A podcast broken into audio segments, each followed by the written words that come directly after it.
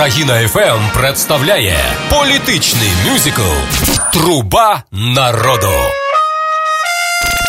Усім привіт, друзі! В ефірі традиційна серія нашого передвиборчого мюзиклу. Щодня ми переглядаємо сторінки усіх штабів, щоб знайти дещо цікаве для вас. Отже, до виборів 54 дні. ЦВК вже не приймає нові заяви, але розглядатиме подані до 8 лютого. Що обіцяють вже зареєстровані 30 кандидатів та хто пролетів повз виборів? Про це у нашому дайджесті. Чи живий безсмертний? Я безсмертний, а ти ні. Напередодні ЦВК зареєструвала ще одного кандидата, який боротиметься за посаду президента. Це самовисуванець Роман Безсмертний. Він балотується із програмою під назвою Маніфест про майбутнє. В її основі боротьба з причинами корупції, створення сучасної армії, діалог з окупованими територіями, а також з Росією щодо військовополонених, скасування мораторію на продаж сільськогосподарських угідь. А ще він обіцяє не втручатися у справи церкви. Слоган програми Свобода, людина, праця. Чимось нагадує армія, мова, віра. Правда ж? Страта за зраду відкладається. Чорная зрада.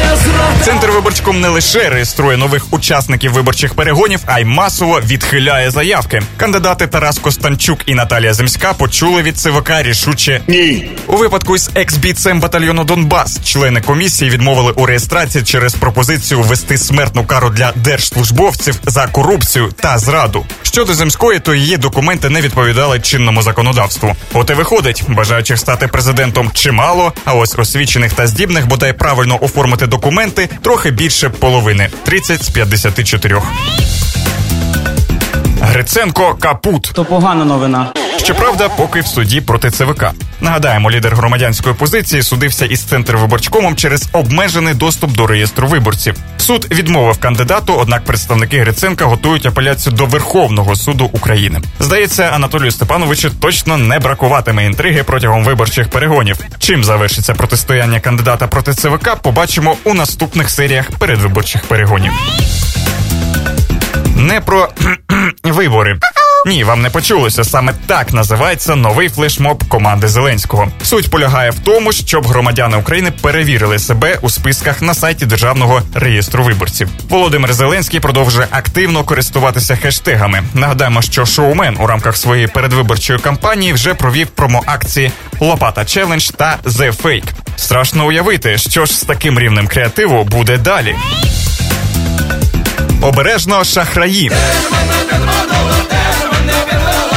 Спостерігачі громадської мережі Опора подали шість заяв до поліції через порушення правил передвиборчої агітації на Донеччині. Активісти зафіксували розміщення білбордів та інших носіїв зовнішньої реклами без вихідних даних зареєстрованих кандидатів Андрія Садового, Олега Ляшка, Олександра Вілкула та Анатолія Гриценка. Також білборд Юлії Тимошенко, що знаходиться на трасі між Дружківкою та Краматорськом, не містить вихідних даних. Усі заяви зареєстровано в поліції. Цікаво, які ж санкції буде застосовано до вище названих кандидатів. Це всі новини з передвиборчих штабів на цю мить. Ми продовжуємо стежити за подіями. Залишайтеся з нами, щоб знати більше. Ну і на сам кінець традиційний віршик.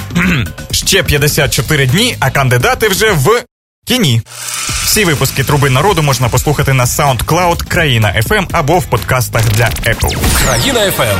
Політичний мюзикл Труба народу.